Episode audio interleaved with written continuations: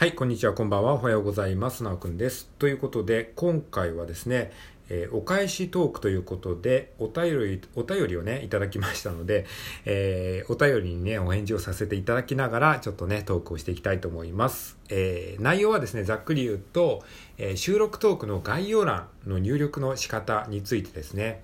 えー具体的に言うと音声入力で入力する方法について、えー解説していきたいなというふうに思っておりますので、えー興味がある方は聞いていってください。興味がない方は今すぐ閉じてください。はいじゃあ よろしくお願いします。えっとまずですねあのお便りをご紹介させていただきたいと思います。えー、夢の鶏さんからいただきました。お便りありがとうございます。ということでお便りをちょっとね、えー拝読させていただきます、えー久しぶりにお便りさせていただきます。いつもしっかりとした概要欄を書かれていて概要欄書くのにも時間がかかるのにすごいなと思っていたのですが音声入力で作ってるとのことで驚きました。もしよければどんな感じで音声入力で概要欄を作っているのか聞かせていただけると嬉しいです。ちなみに私はちゃんとしたテーマのある話を作るときは概要欄を作ってからトークをするというスタイルです。今回も学びのある配信をありがとうございました。はいということで鶏さんありがとうございます。えーではですねちょっとこのお便りについてちょっとねあのまあお答えしていこうかなというふうに思います。まあトークのね収録トークの概要欄についてなんですけれどもあの収録トークの概要欄をねちゃんと書いてる人はね多分ね僕と鶏さん以外にいないんじゃないですかね。なのでこの話興味がある人多分ね僕と鶏さん以外にいないんじゃないかなと思うんですけどもねどうなんでしょうか。あのね収録トークの概要欄確かに作るのめんどくさいしあのほとんどの人がね概要欄書いてないですね。でまあそもそもねまず収録トークをね投稿する人もねあのあんまりいないんじゃないですかね。まあ僕がラジオトークで仲良くさせていただいてる人が最近はねこうライブ配信でこう知り合った方が多いっていうのもまああるんだけどもやっぱね収録トーク上げてる人はねほとんどいないですね。定期的にちゃんとコンスタントに上げてる人はあんまりいない。まあもちろんいいますけど割合としては相当少ないですね。でそのそのただでさえ収録トークを上げてる人が少ないのに概要欄をねちゃんとその話の内容が分かるような感じで書いてる人はまあいないですね だから僕と鶏さんだけですねこの話に興味があるのは。えーということなんですが あのね、まあ、収録トークの概要欄僕が書いてる概要欄いつもねあの見てくださってる方もねもしかしたらいるかもしれないんですけれども、えーっとまあ、前回の収録トークで話したんですけれども僕はその入力するのに結構ね音声入力を使って入力してるんですよ。で音声入力を使うとねやっぱりねすごくね効率よく入力できるのでぜひねあの入力するのちょっと大変だなと思ってる方は音声入力使っていただければいいと思います。でこの音声入力ってあの便利なんだけどね結構ね使ってる人日常的に使ってる人って少ないんじゃないかなと思っていてこれは別にそのラジオトークの収録トークの概要欄に限らずなんですけども例えば LINE で何か返信するとかスマホのメモ帳にちょっとメモをするとかあとブログを書くとかですねツイッターに投稿するとかまあなんだかんだテキストを打つあの局面ってあるじゃないですか。そういう時にねこの音声入力をねあのちょっとね使っていただくとねめちゃくちゃね楽ですね。あのなかなかねこう普段の生活に取り入れてないと慣れるのにちょっとね時間がかかるしあの最初はねこうなかなかこうあのフリック入力の方が逆にやりやすいっていうのがあるのでやっちゃうんだけどやっぱりね慣れるとね音声入力の方がね秒でね入力できるんですよ。まあ分かると思うんですけど喋る方が圧倒的に早いじゃないですか。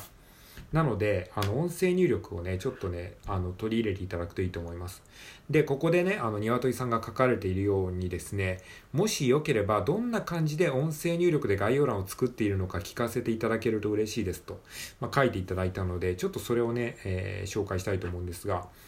えっとまあ僕はですねあの収録トークするときに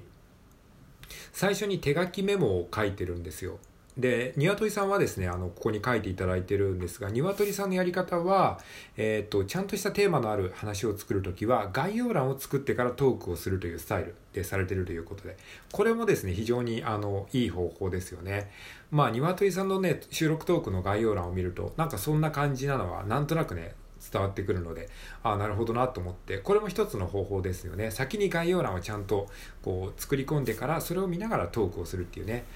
方法ですね。これもまた、あの、面白いなと思いました。ので、まあ、聞いてる方ね、あの、鶏さん以外の方でもし聞いてる方いたら、それも参考にしていただければいいなと思います。やっぱね、収録トーク話してると話がね、どんどんあっちこっち行っちゃうので、ある程度まとまりのある話をしようとするときは、一回こう、何を言いたいのかっていうのをメモするのはすごい大事ですね。で、僕はですね、その、収録トークで話す前に書くメモっていうのは手書きでメモを書いてますね。で、たまにサムネイルにね、汚いメモ書きが、あの、載ってる時があると思うんですけども、それがまさにその、収録トークをする用のメモですね。このメモを見ながら、あとは即興で喋ってますね。だからまあ、コード進行ですね。楽譜、音楽でいうところのコード進行みたいなものを書いて、でそれを見ながら即興で、えー、喋っていくみたいな、そういう感じですね。はい。で、そのメモを見て、一回収録トーク取るじゃないですか。で、収録トークを取って、、えー、撮り終わった後に概要欄を入力する画面が出てきますよね。アップロードする直前に。そこで概要欄を打ち込んでますね。で、時間がない時は一回トークだけパンと上げといて、後から概要欄編集し直して入力することもあります。で、その時の、あの、自分のメモのために、あの、サムネイルに汚いメモ書きを載せてるんですね。このメモ書きを見ながら音声入力をしてますね。はい。音声入力するときって、あの、何にもメモがないとね、結構ね、あの、何を言おうとしてるのか分かんなくなっちゃうんですよ。なんか、音声入力って結構ね、あの、難しいんですよね。その空で言うと結構大変なので、手書きで簡単にメモしておいて、それを見ながら、あの、入力すると結構楽ですね。はい。ということで、じゃあちょっと実際どんな感じでやってるかやってみましょうか。じゃあ、えっ、と、サムネイルに今載せてる画像ですね。この画像を今回のトークの内容だと仮定して、これを見ながらですね、概要欄に、僕はですね、音声入力をしておりますので、まあ、その、このサムネイルの画像を見ながら、え、音声入力をしてるっていう体でちょっとやってみましょうか。じゃあ一回実際音声入力やってみますね。ちょっと恥ずかしいんですけど、いつもやってる感じでやってみましょうか。はい、じゃあいきますね。トーク収録の手順3ステップ。開業、丸1、手書きメモを書く。開業丸2、収録をする。開業丸3、概要欄を入力する。はい。こんな感じで今ね、あの、音声入力で入力しました。実際に僕が音声入力でやってる様子ですね。こ、こんな感じですかね。ここれ、これで、鶏さんのなんか質問のえー、お答えになってるか どうかわかんないんですけども、こういう感じで入力してます。で、これを、えー、あの、概要欄に貼り付けてますね。で、まあ、このその3ステップ、丸1なんちゃら、開業丸2なんちゃら、開業丸3なんちゃらっていうのを入力して、で、さらに細かくその詳細も同じように入力してますけども、まあ、これもちょっとこんな感じで入力するっていうのをちょっと適当に今ややってみますね。で、その後に、その、丸1、丸2、丸3っていうのをコピペしてから、その丸1のさらに細かい内容を書いていきますね。え、手書きメモを書くっていうことに関しての概要を、えー、書いていきます。中黒。収録前に手書きでメモを書く。開業中黒。それを見ながら収録をする。まあ、こんな感じですかね。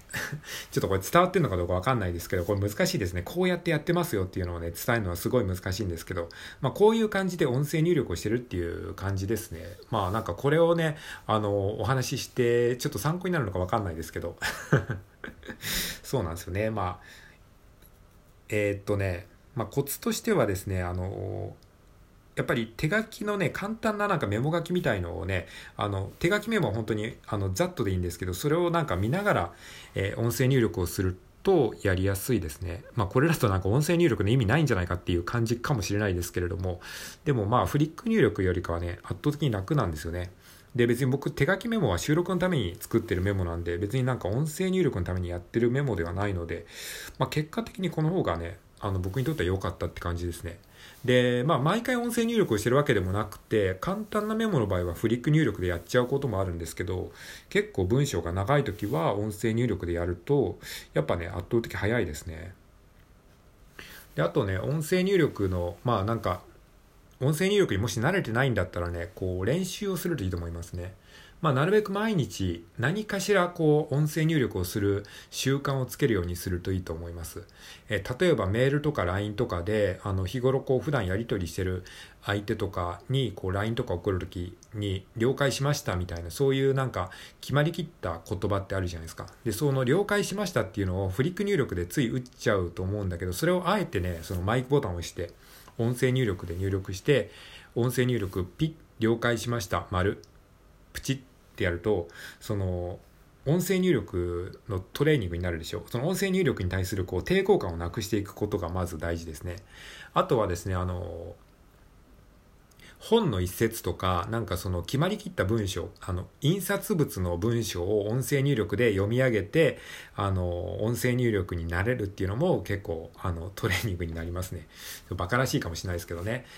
えー、なんちゃらかんちゃら、丸、開業。この丸とか開業っていうのも、これ自体もコマンドでちゃんと入力されるので、その句読点とかも、なんとかなんとか、点、なんとかなんとかっていうと、ちゃんとそれ通りに入力できますので、まあ、キーボードソフトによってちょっと仕様が違うと思うんですけれども、まあ、僕はその iPhone の標準の、えー、やつでやってるので、まあ、同じ環境であればそれでできると思います。